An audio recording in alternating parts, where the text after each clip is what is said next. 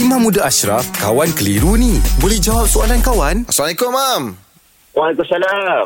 Okey, Mam. Uh, ni, Fairuz bin Yasin ada uh, persoalan nak tanya pada Imam ni. So, apakah Okey. hukum wanita yang keluar masjid untuk solat berjemaah? Keluar ke masjid kot. Ah, keluar ke masjid. Ha, keluar ke masjid. Hukum harus. Hmm. Nabi pernah cakap dulu apa?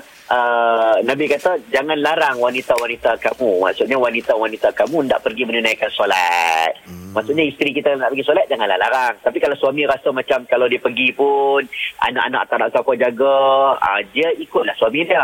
Ini bagi wanita yang dah berkahwin. Yang tak berkahwin boleh tak boleh? Boleh ataskan a- a- asalkan jaga batas-batasan.